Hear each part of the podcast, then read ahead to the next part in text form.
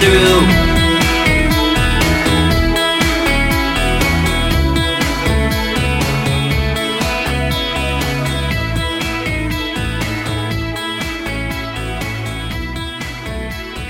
Welcome, listeners, to another Thursday edition of YE1 Spurs, the date 28th of May 2020, meaning it's nine and a half weeks and 10 emotional clap for carers sessions since COVID 19 took hold of our lives in the form of UK wide lockdown. This has been myself, Ian Wallace, 22 year old Simeon Wright, and his father of 62 years, Peter Wright's 10th week of regular podcast, seeing us complete three decades of Tottenham Hotspur season reviews. Today, the series penetrates the 1980s as our strong 1989 90s showing takes centre stage. And we're thrilled to be able to taking this further step back in the company of Walking Spurs Encyclopedia, Kevin Hill. Kevin, wonderful to have you along. How are things with yourself and your family during lockdown? Yeah, not too bad, thanks, Ian. Yeah, it's uh, difficult, like everybody else experiencing the same thing, but we've got to get on with it. You working much or Yes, I've been working throughout, but obviously, it's so many companies are furloughed, etc. You know, it doesn't make life easy. Doesn't make life easy. But Kevin, you've supported the club since the late 1960s and have been a season ticket holder for many tens of years, and most remarkably, have missed just three home fixtures since 1982. That's one match every 12 and a half years, Kevin. Unbelievable. I suppose this period threatens to be your longest spell away from White Hart Lane, does it? Well, I suppose it does, apart from obviously uh, summer breaks, etc. But to think we've got to watch it with no crowds, if it does come back, you know, we'll keep it away for a bit longer. You could always get your cardboard cut out during the behind closed door game. Bundesliga, eh? How have you become this walking Spurs encyclopedia? And I hope you don't mind us calling you this walking Spurs encyclopedia. it's a bit of an in joke with people that know me. They call me the historian or whatever. It's, it's purely based on I suppose, my fanaticism following Spurs and, and have done since a small child. And you know, it started off sort of late 60s. I went with a friend of the family, and his uncle was groundsman of the Spurs. So oh, wow. uh, I used to stand in the old enclosure and had a pass for the, for the enclosure and a pass for the old West End. And I don't think I paid to get in until I was about 17. So it, it did help.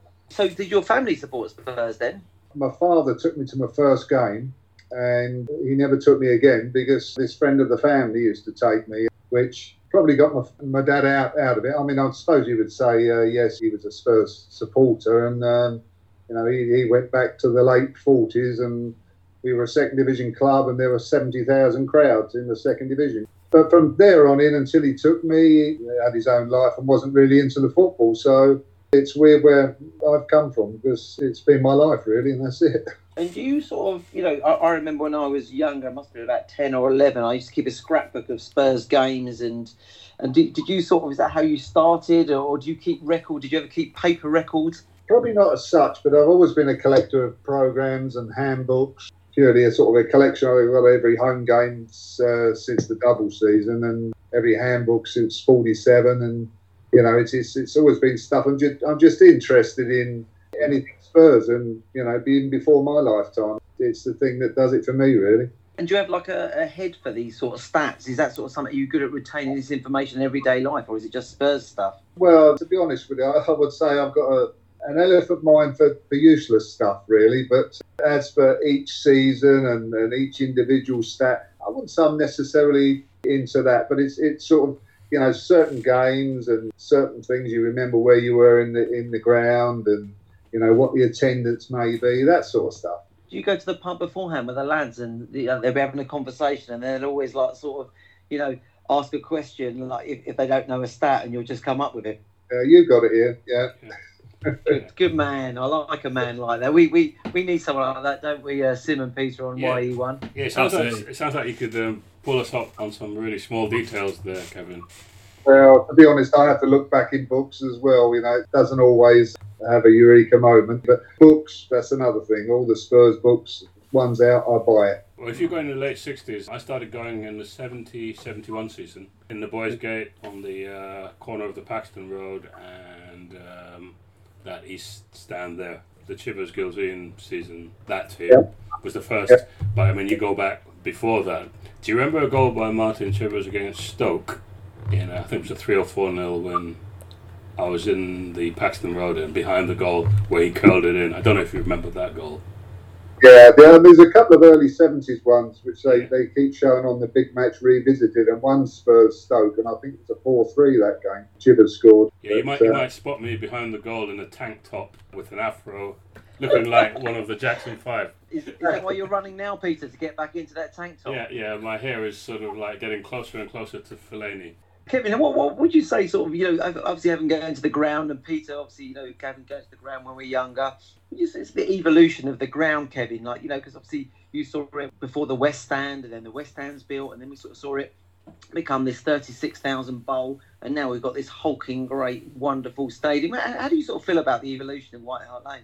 To be honest with you, I, I mean, this is purely my own feeling on it, and, and maybe some others from, from my generation feel the same, but the 90s onwards stadium, as you said rightly, the 36,000 capacity stadium, you know, people refer to that as the old girl. And to me, it's nothing like the old girl. The old girl was the shelf, big crowds, obviously terracing. In the end, it was a reasonable stadium, 36,000. But, you know, for a club of Spurs size, stature, for a club of Spurs crowd history, you know, it, it was a very, very small capacity stadium. And my overwhelming thing and my overwhelming problem with that stadium, I think, was what they did to the East End, which obviously the opening of it was in, you know, the season we're about to about to discuss. I sort of quite liked the stadium when it did turn into this 36,000 stadium. I think it made the best of a bad bunch. But having sort of stood on the shelf as a youngster, the fragmented stadium just made it feel, and the you know the the floodlights in the corners, it, it just felt.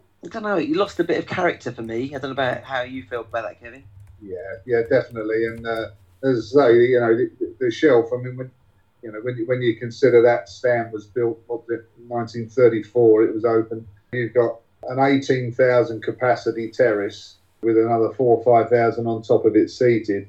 And when you consider how they condensed that with the boxes and the, you know, the, ledge, as people called it, I even had a season ticket there. But it was the stand that made the stadium really, and and uh, I think players who played in these sort of generations before it was changed would all agree with that. Kevin, I watched the 1972 UEFA Cup final where Mullery scored the one one, one one draw with Wolves from the shelf. So I, I, would definitely agree with you on that. Yeah, yeah, it was rocking. Yeah, I mean that really did rock sometimes. What, what would you say, sort of, Kevin, in your in all your years of going, has been your sort of favourite team I mean, the one I grew up with basically was the early 70s side, and I think, you know, most supporters can probably recite, you know, their side, as they call it, when, when they first started to watch. So, I mean, that, that, that's the one where the, um, you know, what I would call my heroes growing up, Pat Jennings particularly, Cyril Knowles, these sort of players, Stevie P, they would sort of stay with me. And I, I just felt that generation was a, a, a, generation that sort of understood the supporter as well. Now I'm not convinced. Do you think having the man on the street then was closer to wage wise to like the man on the pitch? And do you think that's a big difference that they were just one of us really a little bit? Yeah, I, I think even before my time, you know, it, it, was even more so. You, you know, you hear the stories of uh, Len Duquemin drinking in the corner pin and Gilly in the next generation, and you know they go in there after the game and stand at the bar with the working man. Well, you know the, the chances of that happening today, I think, are about zero, aren't they? Yeah, you might you might get a retweet on Twitter from one of them, but that that'll be about it, won't it? Absolutely, yeah. Yeah. I, I, remember when, when, when, Richard Gough signed for Spurs, and I think it was about was it eighty six, was it 85, 86? and uh, I remember he was earning two thousand pound a week. So what's that one hundred oh four 104 grand a year. And I remember at the time, I think I was working in the city and I think I earned about 10 grand. And I just think like that sort of era, you know, he was earning 10 times, you know, 10 times more than I was. But now, you know, these players are earning like, you know, 20, 30 times more than the man on the street, aren't they? The disparity is just huge. Oh, for sure. And, you know, uh, we're talking to the real top elite players and, you know, the hundreds of thousands a week. I mean, it's just monopoly money, isn't it? Players chop and change clubs far more than they did back then, and the rules have changed, haven't they, on the, on the side of the player. What would you say is your favourite player ever? You mentioned Pat Jennings and a few of the other guys, but who would you say is your favourite ever in all your time supporting? I mean, certainly Big Pat was my, you know, was, I was a kid, I absolutely adored him. He was absolutely everything to me. And of course, when he left, he went over the road, returned back, and nobody blinks an eye. You know, that's a look about the man, doesn't it? Yeah, so another man wasn't afforded that same uh, No, that same uh, welcome back, was he? no, did it in a different way. But then there's others. Glenn Hoddle. I saw the end of the Greaves era. Jimmy Greaves when I was I was a real small small lad and just getting into football. You know, I just couldn't believe when Spurs sold him. Stevie P, another one. He's one of us. They're the ones that really mean the most to me. There's a particular save that Big Pat made against Everton. You might, well, you, you probably will have been that game 70 71 season. Alan Ball got the ball on the edge of the six yard box and wellied it. And uh, Pat went down with one hand and just flicked it around the post. And Alan Ball came down to where I was standing in the corner of that Paxton Road and East End. And he was just effing and blinding. It was, Yeah. He just, just couldn't believe that, that he'd saved it. You know, I just, that's, That's, that's that's one they've shown a few times. I think you can see that on YouTube. Has he got white gloves on at Yeah. the time? Yeah, and, and, and Alan Ball's got the famous white boots on as well. That he Yeah, to, yeah. yeah, it just sticks in my memory that that particular Pat Jennings. That lovely sandy pitch, which was like Blackpool Beach, wasn't Yeah, it? yeah. It's incredible. It's incredible when you look back at the pictures now. I mean, I, I watched some footage even on the season we're going to look at soon. You know, it wasn't the pitch wasn't the best then, was it? You think how far the pictures have come now. It's quite amazing, actually, and, and, and the story I, I sort of started with, with the groundsman of the Spurs being a friend of the family, if you like, a chap called Henry Naylor. He was on the ground staff from the 40s. He became wild on groundsman, uh, certainly into the 60s, and uh, in, in the late 60s he had heart problems and uh, had to basically stand down. But they made such a, a mess of the pitch. I think it was 69 70 season.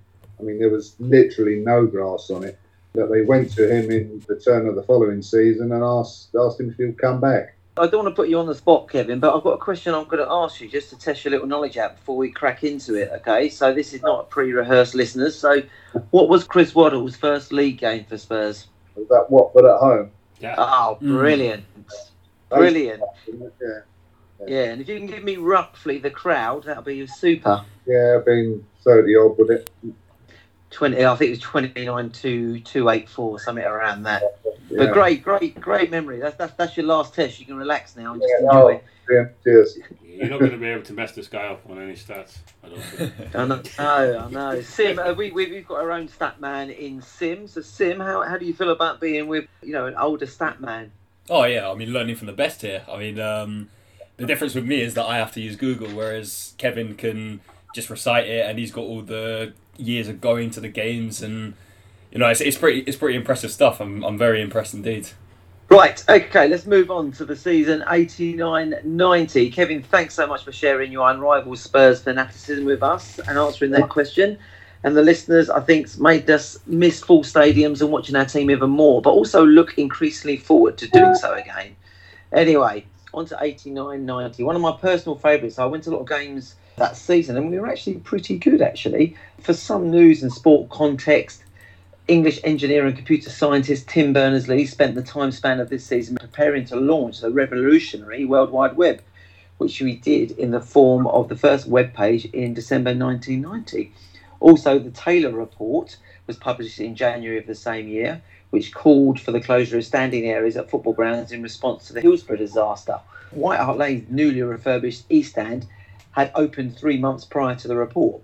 Terry LTL Venables went continental with the transfer business of July 1989, picking up the phone to former employees FC Barcelona in a successful effort to bring goal machine Gary Lineker to the lane for a million pounds, starving off interest from Alex Ferguson and Man United to do so. Chris Waddle went off to the south of France to join Marseille for four and a half million. He was the player of the year 1987, 88 was it? Yeah, I think Yeah. he was, yeah. And um, obviously, he played in the World Cup for England in 1990. But I just want to, all three of you, just want to kind of find out how you felt when he went off because you know it's, it's exciting getting a player like Lineker in, I'm sure. But Waddle was kind of in the, I think he was 29 at the time, in the peak of his powers. Was that a disappointment to see him go? Yeah, I thought it was a shame. Uh, bec- uh, yeah, definitely a yeah. shame. Because that means we never got to see Waddle, Gascoigne, and Lineker in the same team. And that's it's like a good core of English players, you know, tends to bring success. So we just were we just missed out on seeing those three on the pitch together, didn't we? I agree. And do, Yeah. and do you think, Peter and Kevin, to throw this out there, that if he'd have stayed, but looking where we finished, we possibly could have had a title tilt that season? Kevin, how do you feel about that? I think so. I mean, I concur uh, with what's just been said. I mean, to, to have those three together, I mean, it, it would have been something else. Once the transfer was made, there was things coming out of the club about the debt, which obviously um, months down the line, um, you know, was going to come back and really bite us big, wasn't it? Well, I suppose the following year we won, you know, we won the FA Cup, but you know, the the, the finish, what was it, something like tenth in the league, wasn't it, the following season? Did anyone feel that the Waddle's last season at White Hart Lane was a bit like Gareth Bale's last season at Spurs, where he pretty, I felt he carried us. Peter, I don't know if you agree with me. I can't recall him. sort of- I wouldn't say put it as strongly as the way Gareth Bale carried us, like in that last season for us. Uh, but definitely like a pivotal player in the side, just a key man, if you like. But uh, I don't know about carrying us. Sim, who else did we bring in? So we brought in Lineker for 1.1 million. Yeah, so we brought in Justin Edinburgh from Southend, left back. Obviously, stayed for ten years. Uh, 150,000 that was. He came in the January. Also, Steve Sedgley came in from Coventry in the summer. That was for 750,000. And Pat Van Den Hauwe for 575,000 from Everton. He's a Belgian born Wales international and he'd won two league titles and a Cup Winners' Cup at Everton. I believe he was quite a uh, feisty character on the pitch, was he? Yeah, it was a Norman bites your leg. He type. was. Nayim was a good player for me. You know, him coming in, he was a really, really great. I think if we look back in hindsight, he was a great servant for the club. Kevin, do you agree? Yeah, a very technical player, wasn't he? You know, he come through the Barca system. Probably somewhat underrated, actually. He didn't come for a big transfer fee necessarily, but you know, he gave good service to the club. You know, I enjoyed watching him, I must say. Yeah, I think he was a bit ahead of his time actually, because I think in the, in the modern day football now, he was quite fast and technical, moved the ball well. I think he possibly would be better suited to the game now. Yeah, for sure. He could fit in that Man City team now. Slot straight in, I reckon. Played for us for longer than he actually played for us as well, didn't he? That was one of his best performances in a Spurs shirt, they say. don't they? One player who left was a youngster in that season was Shaun Murray. Now, I remember Shaun Murray, the small guy, lovely technical footballer. I think he played about not many games for Spurs. You remember him, Kevin? Yeah, he was a North East lad, wasn't he? I think, and uh, yeah, it was. I had high hopes for him, but you know, he was very slight, wasn't he? A technical player. That era, I think we had quite a lot of these players at the club. I think Johnny Moncur was about, wasn't he? Another He technical was. player and Yeah. two feet and, and whatever. And Ian Crook came through. Similar sort of players, I think. Very good on the ball and, and technicians, and all in the, the keeping of a Spurs midfield player, I suppose. Yeah, totally agree there. I mean, to be honest, he was a bit too small, but he was technically a lovely footballer. Um, he actually went on to play a lot for Bradford and then Notts County. So it's quite interesting that he sort of survived in those leagues. Literally played about 200 games in those leagues. So he, he did very, very, very well there. So I think, Peter, looking back, how did you sort of feel about at the start of the season? Obviously, Waddle had gone, but we've got Lineker in. You know, how did you sort of feel before the season started? Did you feel positive? Definitely, you know, like, like you said, the guy is a goal machine. Scores goals Mm. wherever he's been, you know, and yeah, I was really glad to have him. Disappointed to see see Waddle leave, but you know, I felt overall uh, it felt like uh, glass half full kind of feeling at the start of the season. Yeah. So, Was this Gaz's first season as well? Season before. Second. Second. Yeah, uh, second. he, he'd season. been there '88. He joined in '88, didn't he? Yeah. from Newcastle. Yeah. So I just I just want to um, give you some context. We had a pre-season tour in July and August, and you know we we done all right. Beat some couple of Irish teams. Lost the Glasgow Rangers, then went to the Nordics and won a couple of games there. Then we lost a couple of friendlies away to Dinamo Bucharest and Atletico Madrid. Kevin, how did you sort of feel before the start of the season? Because pre-season didn't really go that well. It's often the case, you know, with a number of the, the sides you, you picked out there were sort of traditional friendlies who we used to play against Rangers, didn't we, quite often, and, Yeah. and whatever. But, you know, I'm, I think I'm one of these. I, I, I never used to think too deeply about pre-season form. Obviously, as soon as the you know the, the, the season begins, you, you find players that have probably only played a couple of pre-season games, but then start the season well. So you can't always read too much into that. But no, I, I, I was feeling certainly with the signings as well that season, from what I recall, you know, feeling quite confident, particularly with the Lineker sign. Well, also Sedge Sedgley possibly was a real big signing for us. He was like quite well fancied by a lot of clubs, wasn't he? And uh, I think when he came in, he sort of came in as a centre back, didn't he? But I think then he sort of played more centre midfield, I think, Yeah. in the end. But he was a great signing, I think, at the time. Yeah, of course, he was at the club before as a youth, wasn't he? And uh, Spurs. Yeah, he's from Enfield, isn't he? That's right. Yeah, yeah. Funny, I, I played for his father actually. Uh, uh, obviously going back a few years, but Spurs rated him quite highly as a kid. But I think he they were not really uh, coming up with the goodies with, with regard to professional contracts. So I think off he went to Coventry. But um, no, and there's another one. He came back, and, and to be fair to him, I think he did. You know, he did pretty well. Sim, can we sort of crack into the season then? So, uh, if you can just give us how we sort of started. As I say, we didn't have a great pre-season. You can sort of let us know how we started. Yeah, it wasn't a great start either, was it? It was um, so the first game of the season we did actually win. We beat Luton two one at home, and that was in front of actually only seventeen and a half thousand fans, obviously because of the refurbishment of the East Stand that we talked about. I think there was no yeah. away fans as well, wasn't there? If you, Oh, Kevin, really? am I right? Was there Yeah, no away, yeah. away fans allowed?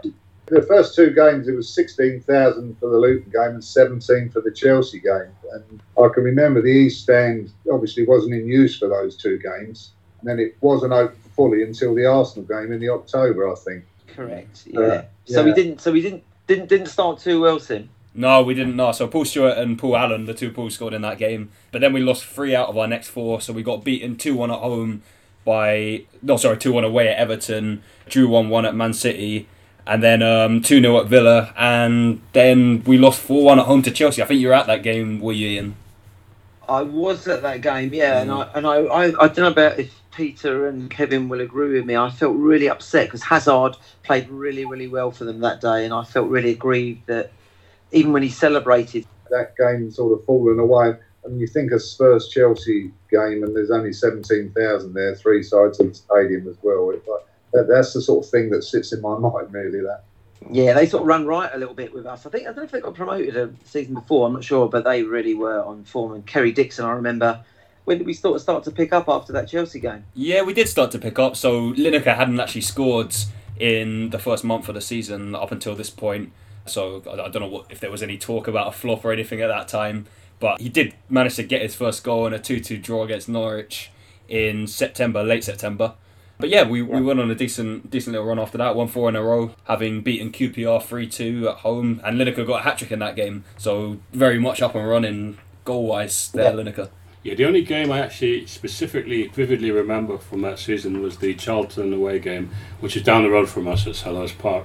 And I was behind the goal at the Holmesdale end, and I remember Lin- them getting a penalty and Lineker sort of like picking up the ball, and some a Spurs fan next to me said, "You greedy bastard, Lineker." 'Cause he wanted to take all the penalties. So that sticks in I my mind. That sticks in my mind. I mean, he, he, he had a great season. I mean, he scored 24 goals and made the PFA team of the season. And bearing in mind that Liverpool team won the league that season, Kevin, well, they were a very strong team. So he did very well to Yeah. score 24 goals. and he played in all 38 league games, I think, didn't he, that season as well, Lineker? You, Yeah. it's a league game? Good. Um, but another another player who sort of started, who played a very very good season for us, Peter, was Paul Allen. That was one of his best seasons for Spurs in my eyes, Peter. Yeah, for sure. He just did a lot of the donkey work in midfield, and you know, like I I remember having a conversation with somebody about him, and particularly because he featured in the '87 team as well, and and, and in Yeah. Fact, you take him out of the team and you really miss him, but you don't notice when he's there. But you do notice when he's not Yeah. he's not there. He's one of those kind of guys. I agree, I agree. Uh, Kevin, were you a fan of Paul Allen? Yeah, the middle on. I mean, it, it, it was like a, you know, a, a wind-up toy, wasn't he? You know, you, you sort of set him free, and he, he wouldn't stop running. And you know, I, I think every every successful side need, needs one of those, don't they? In, in any era. Yeah, I totally agree. And I think he did love Spurs as well. Um, I think he, he was another one, Kevin. I think he was underrated. You talk about Nayim. He was really underrated in those couple of seasons. Yeah, Oh, yeah. spot on, spot on. youngest guy to win playing an FA Cup final or something was he at the Yeah, time? he was. In He the- was, when he was at West Ham, I think. I think. Yeah, correct. So we drew away uh, Norwich, and then we had Queens Park Rangers at home, and Charlton as well as as uh, Peter says beat Charlton away, which was great. And then that brings us to the Arsenal game. Sim, Yeah, tell us I- what happened there. Yep, so we beat Arsenal 2 1. Samways and Walsh got the goals. Um, I'd be interested to know what was the feeling when the new stand opened up. Definitely not as good as before, but obviously, sort of back then, 1989, you know, it, it was a, a, a new stand, and you know, Spurs were touting it that we had the best ground in London now and whatever. And I wouldn't necessarily have agreed with that, but obviously it, it was a thing of the time, more executive boxing. But I could, that, that's one sort of game that stands out a little bit. I, I, I think we worked really hard. I, I, I, think it was a midweek game, I think, wasn't it? That It was, yeah, correct. Yeah. I can remember Sedgley going off and um, had an eye injury, and uh, I think they stitched him up and he came back on. But it was a real real good performance. Because did Arsenal win the league the year before? They, yeah, they did. They, they were actually much better team than us. They had some really good players in their team, so it was a it was a bit of a shock actually. But I, I do remember going to the game as well, Kevin, and it really was rocking that night. But I think it was rocking a lot because they had the whole. Remember the times they used to have the whole of the Park Lane end. Peter, do you remember those days when the Oh, away yeah, fans would I have the whole? remember. It really just made like the crowd, you know, it made the atmosphere just fantastic, didn't it? Yeah, I I was stuffed with the painful defeat of them winning the title on our ground in 70, 71 with that Ray Kennedy goal. But also, you say them having the whole of that park lane and uh, Liam Brady curling one in into that end. That was a 5 0, wasn't it? Yeah, yeah.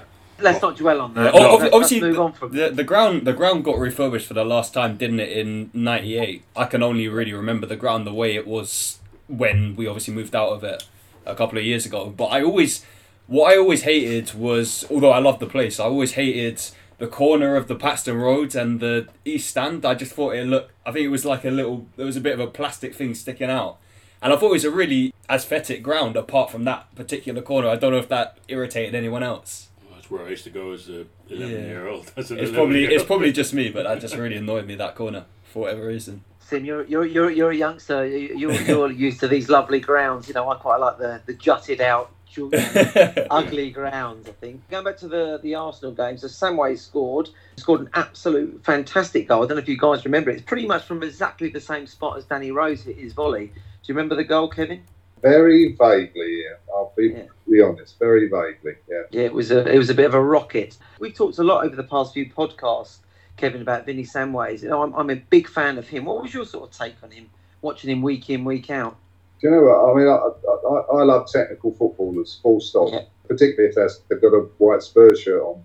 I must say, I, I like Samways too, and, and a lot of Spurs fans would probably disagree with both of us. He didn't have this, he didn't have that, but he had a cultured left foot, he had a lovely touch, maybe lacking a yard or two in pace, possibly. But you know, I always felt he worked really hard, and I think he carried out instruction. You know, some people didn't like it because he tried to keep the ball.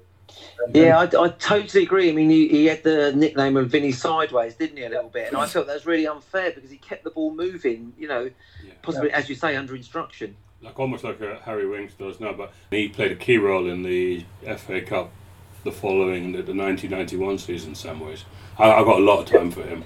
Yeah, yeah, I totally agree. He really, really was a good player in, in my eyes. I like that technical player. And another player, Kevin, I could throw at you is David Howells. I'm also a huge fan of him. He was a lovely technical footballer as well.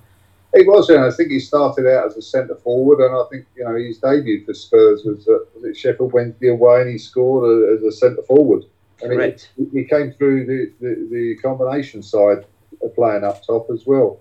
Again, you know, he had two feet, in sort of first traditions, but you know, he also worked really hard for the side, Housey. And um, you know, I don't think anyone can dispute that.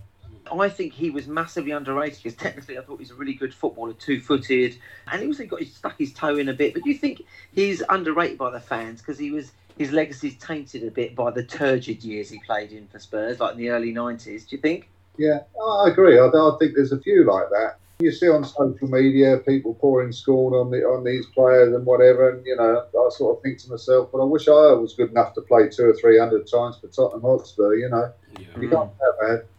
No, Peter. Another another player who played quite a lot that season for Spurs was Paul Moran, a youngster. Do you remember him? Uh, vaguely, it's just a really Sparrow. vague, vague, Yeah. vague. I mean, a lot of these people tend to kind of fade into the shadows of uh, uh, the the bigger names, I guess.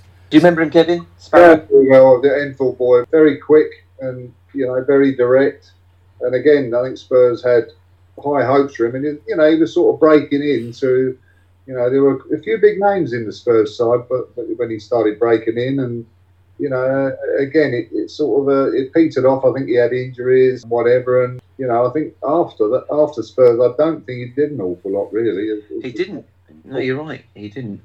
Peter, do you sort of look back and think, you know, we finished third. Yes, we were quite a few points behind the winners, but do you think, you know, if we'd have started better, you know, the momentum we sort of had, you know, this really could have been like, you know, a season where we, you know, we challenged for the title, Peter. Absolutely, because where did we finish? Third. So do you think Third. you add in, you factor in maybe a better start.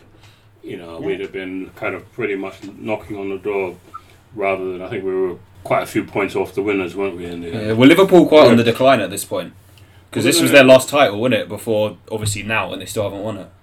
Yeah. yeah, I mean they, they were fantastic this season. I, I don't know if you guys, Peter, or yeah, can remember the, how good this Liverpool team were. Beardsley, Barnes, weren't they? They were fantastic. Yeah, I mean they had a great side still. I mean I, I went to the FA Cup semi final with Palace, with Crystal Palace mm. at, at Villa Park, and it was still Hansen and Barnes and Steve McMahon and Rush, and I think they even had Aldridge as well. They had a really good start. Yeah we finished 16 points below them, Peter. But you think, you know, the bad mm. start we had, who knows what would have happened? if We'd have started yeah. well, put the pressure on them. And maybe if we'd have had Waddle in the team, that might have been the thing that would have made the difference.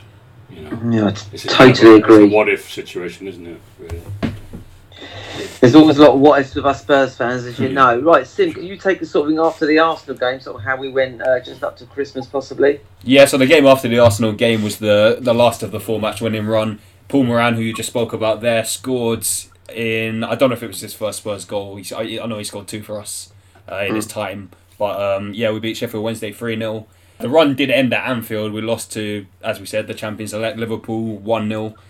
But then I think what was what was quite notable about this season and remain notable for some years later was the wins at Old Trafford and Stamford Bridge, which came because these were two records that have just been thrown at us and thrown at us and thrown at us for years, and it's become a bit of it became a bit of a mental block, and it just became irritating more than anything. And I just wonder, is this where the Spursy identity sort of came from? The inability to get results at these kind of places. Yeah, I think a lot of it's down to maybe a lack of mental strength and maybe belief. I don't know. Cause it's, it's easy to let the pre-match stats and historic reports get under your skin, and maybe it, it, it has over the years got under our skin. I don't know. I, I can't put my finger on it, but those particular two grounds we've just got really bad records at. I don't know what what, what you think, yeah. guys. Yeah, Kevin, what do you think? I mean, the, the Spursy thing is very frustrating for me. Um, yeah. What do you think? To be honest, so many people say this, and, and, and uh, I don't think anyone comes up with a, a definitive answer, do they? But I was at the Chelsea away game actually and I was fortunate enough to be in a in the the executive uh, area there, and and uh, about ten minutes into the game, Peter Cook turned up. He oh, really? Dudley Moore fame, and sat right in front of me, and uh, he he was Brahms and Liszt um, when he turned up, yeah. and he went back at half time back to the bar, and we never saw him again. that almost sticks out more than the two uh, winner last year. Yeah, we, we played well though. I think to to win away there, even though they, are not the Chelsea of now, but to win away at Man United was brilliant. And I just felt like I don't know about um, if I can go to you first, Kevin, on this. I felt Venables had some a bit of buzz about us. He had a bit of camar- camaraderie amongst the team. Did you feel that? And do you feel we were getting a bit into a rhythm? the word they used is they were playing for the manager. And I think that season, you know, the third finish and whatever, we, we were getting on a bit of a roll, weren't we? And I think that group of players that they like playing for the manager, and you know, it's uh, it's not always the case, is it? And um, and Kevin, Kevin, we um, talk a lot on this about investment and. Do you think, sort of, Peter? Can I go to you on this? So we had a really good team there, and do you think we finished third this season? And if we'd have, like, you know, invested a lot more, but we didn't, you know, subsequently we didn't have the cash. We didn't know that at the time, though. But you think if we'd invested more, we could have possibly won the league? Yeah, it's another, it's another what if, but you know, like you learn about the financial constraints that we were under, but that was only to be revealed later. But yeah, with, with certainly a bit more money, we would have made a proper full tilt for the title, I think. Because because Venables himself was like a really astute tactician brilliant man manager. Could get the best out of Lineker and Gascoigne, and you know who knows where we would have gone. You know. Yeah, I totally, totally agree there. Yeah. When would you sort of say, Kevin, looking back at that period, you know, w- was our first choice defence because it's very difficult to sort of see. I mean, Fenwick played a lot of fullback. Obviously, Van den Hauwe played uh, most of the time at left back. But then the centre backs, you know, they, there was Sedgley, Mabbutt, Fenwick, Butters, Polston. Do you think that was where we were a bit weak? Because we conceded a lot of goals that season, even though you know we done well. Yeah, you, you may be right. Uh, uh, centrally there, we didn't seem to have a regular partnership, did we? And the sort of following season, it became Mabbutt and Sedge, I suppose, certainly for the for the sort of cup final. Yeah, the, the loss of Richard Gough was a really big loss, actually. I he only stayed for one or two seasons. Was it one or two? He just wanted One season, I think. He, Yeah. he, he had a really good partnership with. I mean, Mabbutt really tried to persuade him to stay. I think, but they had they had a really good centre back partnership. Just sad that got Yeah. broken up. Really. I mean, I just remember watching games that season, and we were vibrant. We moved the ball quickly. We had a lot of pace in the team. You know, a lot of aggression in the team as well. I mean, and our forwards, they really run the channels. Like Paul Stewart and Gary Lineker were really willing runners, weren't they, of channels? Yeah. I don't know if Peter, what's your thoughts on that combination of Lineker and Stewart, or was Walsh and Lineker a better combination? I think possibly if you ask Lineker, maybe he might have preferred to play with Paul Stewart because I think Paul Stewart would just run selflessly and tirelessly into those channels, as you say. So, and, and, kind of maybe taking a lot of creating space for Lineker, you know, by taking people away from Lineker. So I, I would say, of those two, you know, I'd say I'd say Paul Stewart is probably the most effective partner for Lineker.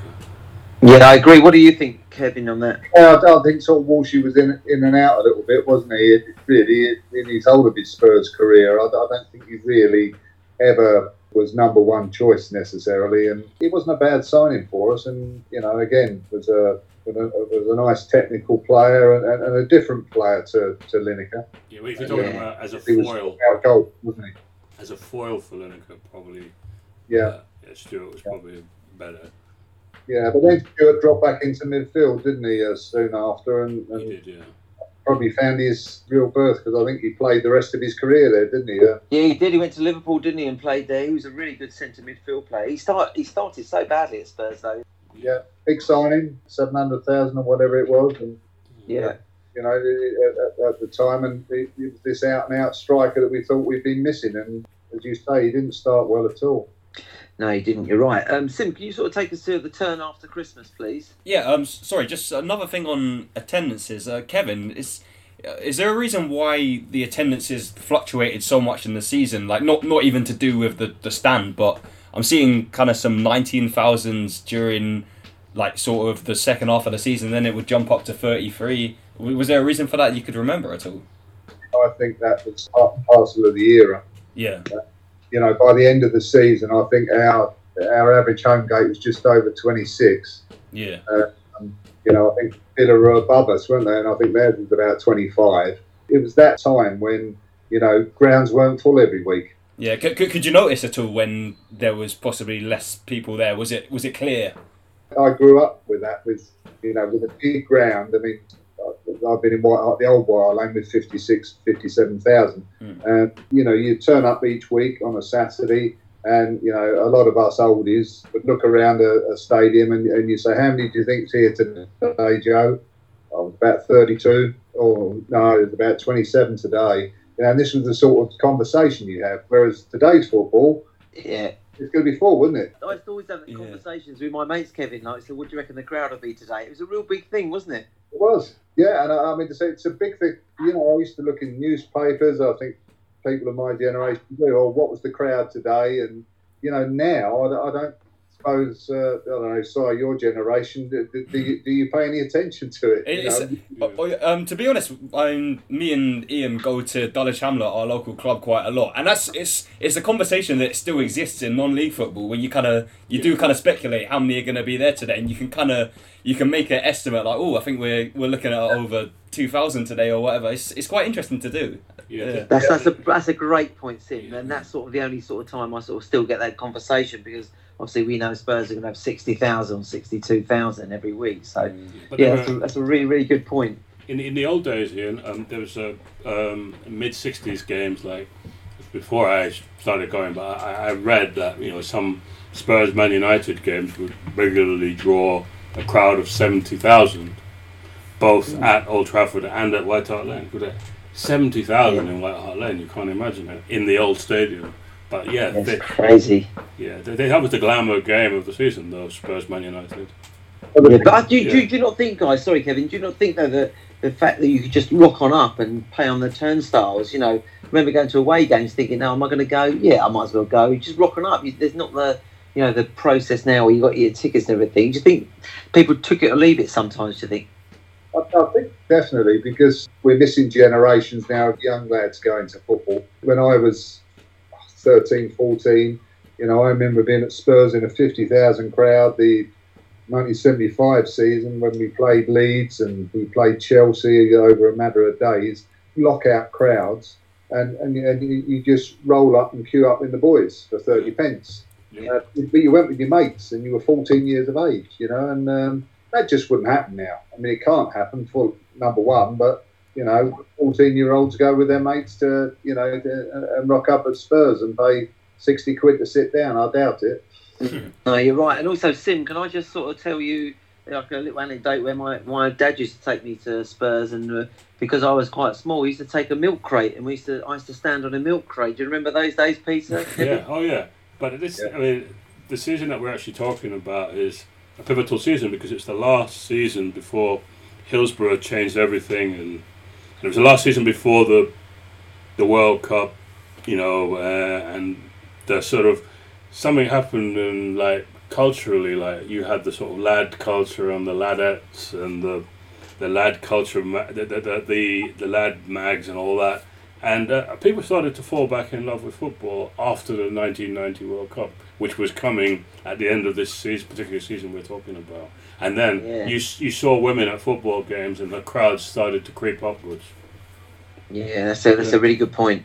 Yeah. Really good point. I just want to sort of go back to us having Gaza and Lineker in the team, and I just want to ask Peter, you first. Do you feel that was the last time up to now that we've had two world class players in the team?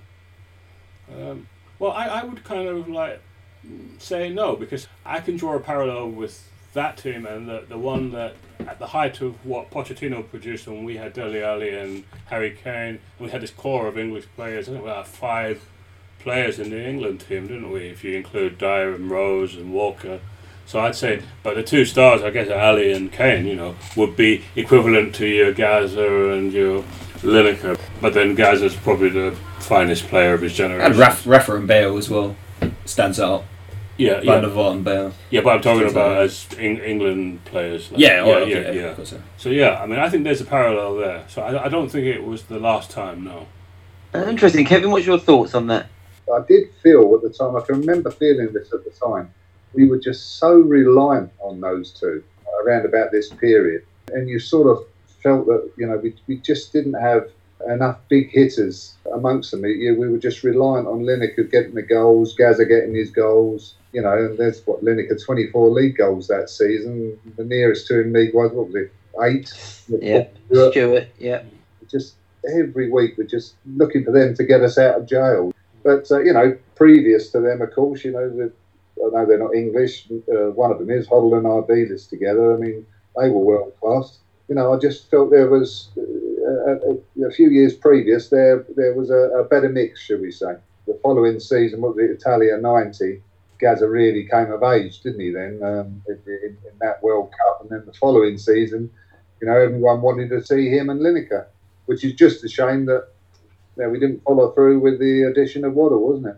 Yeah, it really was. And Sim, could you just take us, move us on from the Chelsea away game? We had a few losses, but then we, uh, we you know, had ten games to the end of the season was quite impressive, wasn't it? Yeah, I think we won six out of our last eight, didn't we? We had a we had a bit of a dodgy run before the the last eight games of the season. We lost to home to Villa, away to Derby, home to Palace. John Moncur actually scored in the in the Derby game. But yeah, we won six out of the last eight. I think the standout, the two standout games from that were beating Liverpool one 0 at home. Obviously, they would Yeah. go on to win the league and beating United two one at home as well. And Gaza and Lineker scoring in that game. I remember going to Wimbledon away and also Wimbledon at home that season. I don't know, Kevin, if you remember, we were massively bullied by them every time we played them. It was a bit like Stoke and Arsenal, wasn't it? They're horrible, weren't they? Oh, Oh dear! I mean, it's sort of everything you're against, wasn't it? Of being a Spurs fan, really. They were brutal, weren't they? They bullied us. I think they'd beaten us even before they come out of the tunnel, wouldn't they? Oh, absolutely, with the, the ghetto blasters and all, all, all the rest of it. But uh, you know, there, there's some bad things that stick in the mind there, aren't there? With the uh, the Mabbutt injury and um, Gary Stevens. Yeah, Yeah, yeah. I mean, you know, there's some some of those things that that's not football for me. And a man like Mabbutt, who's just a real genuine human being, I found that hard to take. Moncur for me was a nice little footballer, a nice technical footballer. He was aggressive. He was possibly more aggressive than Samways. He's a better runner. Peter, what do you remember of uh, John Moncur? Are you a fan? Yeah, I, I, I thought it was a tidy little player. Kind of doesn't stick out in the mind as being like somebody who could go on to be pivotal with Spurs. For me, it Samways caught the eye more. I thought he had a lot of technical ability, and because his father was John Moncur Senior, who was on the Spurs coaching staff at the time when he was coming through. But I watched him in combination football, and he looked to have half a chance, if you like. But when he did play, maybe uh, he was possibly a little bit too young, you may say. But I think he was at Spurs well into his twenties before he, he, you know, he went further afield. But you know, I quite like Moncur, and, and uh, uh, that era, that sort of Spurs midfield player, you could see he came through the ranks. You know, you know look after the ball, Yeah. Reasonable fee, etc., etc. It's just a shame they're looking back that you know that we didn't have the money to sort of supplement some of these great players we had because who knows what would have happened to us? You just never know, do you? Story, Uh, story of our life. Yeah, story of our life. Um, so, Sim, we finished third in the season, which, you know, looking back was quite good. Um, Aston Villa were above us and Liverpool won the league. But the good thing was we finished above Arsenal. And um, for listeners who don't really realise that we went into the last game of the season and we needed to win and then they needed them to slip up and they drew 2-2 at home to Norwich and we beat Southampton. So, you know, that's not very Spursy, is it? We did the business when it mattered. Yeah, that's not Spursy Yeah. at all. I, I, I actually remember being at the last game of the season, the Southampton game, and not really concentrating on our game too much because of concentrating on the Arsenal game so much because I think it was a bit of a topsy turvy game from memory. Kevin, do you remember that? Yeah, you know, I, I remember very little about that. Hold on. Yeah. Anyway, so we finished third. Very good season. Very pleasing. Next year we go on to win the FA Cup. But then when we go into the 90s, we don't invest and there was a bit of turmoil. We had a lot of debt. So I was very disappointed. So it's interesting looking backwards going this way. But Sim, can you just take us through what happened, our brief thing in the FA Cup, please? Yep, yeah, so I finished third. We actually didn't finish third again for another 26 years till 2015 16 on the potch. We finished seven points behind Villa in the end, and whoever finished second would have been allowed back in the UEFA Cup because that European ban following Heysel was was gone by then for the 1991 season. But yeah, the FA Cup, we went out in the third round. Le Tissier, Rodney Wallace, and Barry Horne scored, and we lost 3 1 at Southampton. Uh, sorry, at home to Southampton. So yeah, Yeah, Dave, I remember David Howe scored a rocket um, volley, but all, all in a rocket shot. Sorry, all in a vein. No, we played very badly that day. I remember that very badly. They, they, they were quite an up and coming team at that time, though. Um, remember that sort of Southampton team of that era, Kevin and Peter? They I quite vibrant. Rod Wallace, the Tissier, yeah, I remember the Rod Wallace Wallace. brothers. They were a good team, weren't they? He was a live wire. He was Rod Wallace. Yeah, and yeah, Tiz coming through. Yeah. Yeah, they were a de- decent team at the time. Um, and then Sim, can you take us through our League Cup run up to the semi, please? Yeah, so the League Cup was actually known as the Littlewoods Challenge Cup this season. We beat Southampton. Uh, it's not Southampton. Sorry, Southend United one 0 at home. Actually, in- can I, can I just our say, first- just Yeah, say sorry, something on that, yeah, yeah. that 1 0 one nil game at home? Before um, this game, Fenwick had been getting booed mercifully like, by the crowd. They seemed to blame him. I don't know if you remember, Kevin and Peter. He was a bit of a scapegoat for the boo boys. And then Sim, he scores a goal against Southend, and bearing in mind the shelf's got no fans in it, he goes running over to the shelf and celebrates wildly in front of the no fans. Do you remember that, Kevin? Yeah. I do remember that actually. Yeah, you know, I- it, there's another one. You know, as you say, the Boo Boys seem to get hold of someone, and you know, at Spurs we've, we've had a few down the years from you know even John White apparently was booed, John Pratt, etc., etc. We've had a few. And- Yeah. I think with that particular instance with Fenwick, I think, you know, the guy's played international football, he's played at World Cups and whatever. You know, at the end of the day, he's not a bad footballer, but, you know, maybe he didn't have his best time at Spurs and maybe was lacking a few few yards of pace possibly. And, and But the Spurs boys really got stuck into him towards uh, the end of his time at Spurs. And Yeah, it's quite unsavoury, wasn't it? It's I remember. unpleasant to see. Yeah, it is. You, you don't you don't like to see it, but it, They, they do choose. They choose to get on certain players' backs. I do remember though John Pratt definitely being called the c word many times. Peter, who would you sort of say is the victim of the boo boys now at Spurs? I, I thought it was a bit unpleasant when they started to get on um, Harry Winks's back a bit. It goes back to that Bayern Munich game. I thought he gave the ball away a lot in that game, and uh, they started to get get on his back a bit. And you know, obviously, if you're a confidence player, that can destroy you.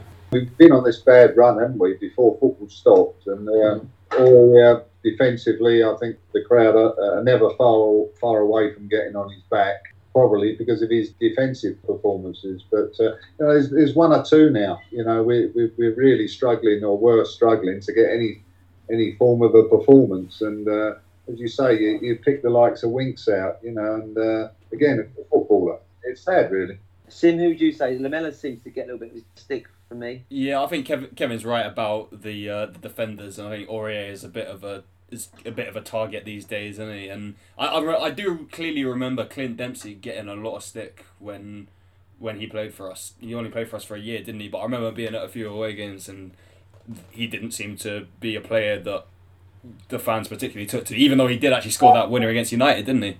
Yeah, well, yeah, effectively, effectively the winner. Yeah, yeah. Yeah, that's a, a real shame. But yeah, that was quite an interesting story. But also the away game at Southend, I, me, I don't know if you remember, guys, Peter and Kevin. At the time, there was a big thing about Spurs being a really wealthy club. They bought all these little companies. You know, there was stock exchange, and the fans used to sing loads and loads of money. Do you oh, remember oh, yeah. that, guys? Yeah, waving the wads. You know, yeah. Yeah, wa- waving the wads, and I remember me, me and a few of my mates printed off loads of ten pound notes and took them down to Southend and was like waving them around and throwing them around, and then the police policeman threatened to arrest us for like counterfeiting money or something, which is quite an amusing little way trip.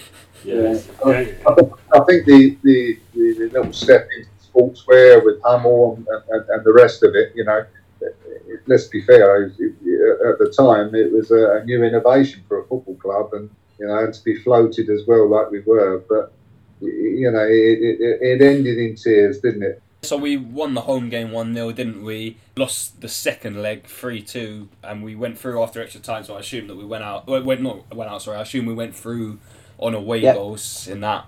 Then we demolished Man United 3 0 at Old Trafford, actually. We actually won there twice in this season. Uh, that was only a month and a half before we beat them in the league. Uh, and then we drew 2 2 at Tranmere, took us to a fourth round replay in that, and we won that 4 0. And then mm. we went out to Nottingham Forest, who were the eventual winners in the in a fifth round replay. We'd drawn 2 yeah. 2 at the City Ground, and then Steve Hodge, our former player, turned us over in the second game 3 2.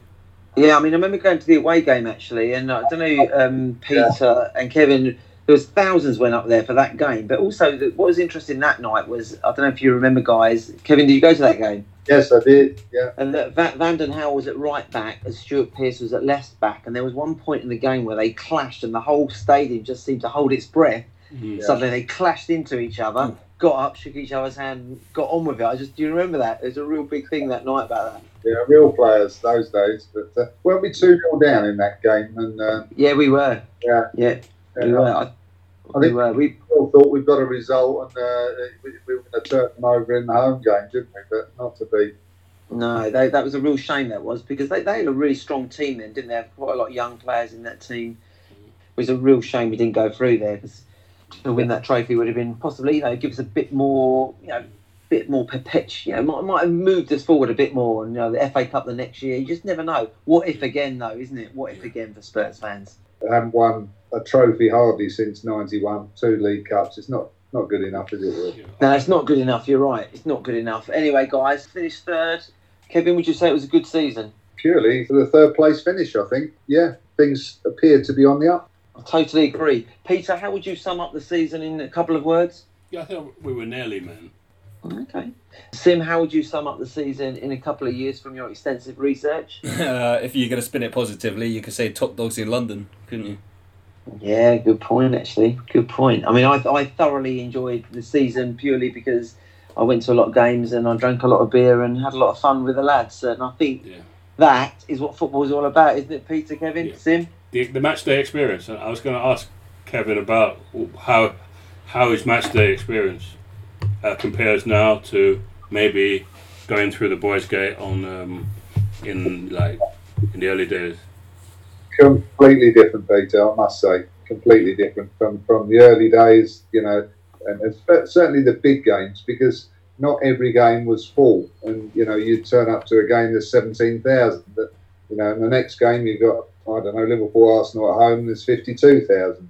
You mm. know, and and the thought of queuing up and getting there in the ground at one o'clock and this sort of thing. Of course, you don't have to do it nowadays, do you? There's sixty thousand, and you can turn up five minutes before and get to your seat. Not the good old days, is it? Not the good old days. Kevin, it's been brilliant having you on. Great, great to have your insight and to hear about uh, some old stories and you know your the walking encyclopedia. Hopefully, we can bump into you at White Hart Lane and uh, one day and have a beer with you. Yeah, that'd be lovely. No, thanks for having us on here anyway. Brilliant, pleasure. Keep well in lockdown, guys, and hopefully we'll be out of this soon. We've only a few more seasons to go on this project, listeners, so we're going to go back to the 1986-87 season. So keep listening, and thanks again, YE1. Thanks, guys. Cheers, guys. Thanks, guys. All the best. Thanks, Kevin. See you, mate.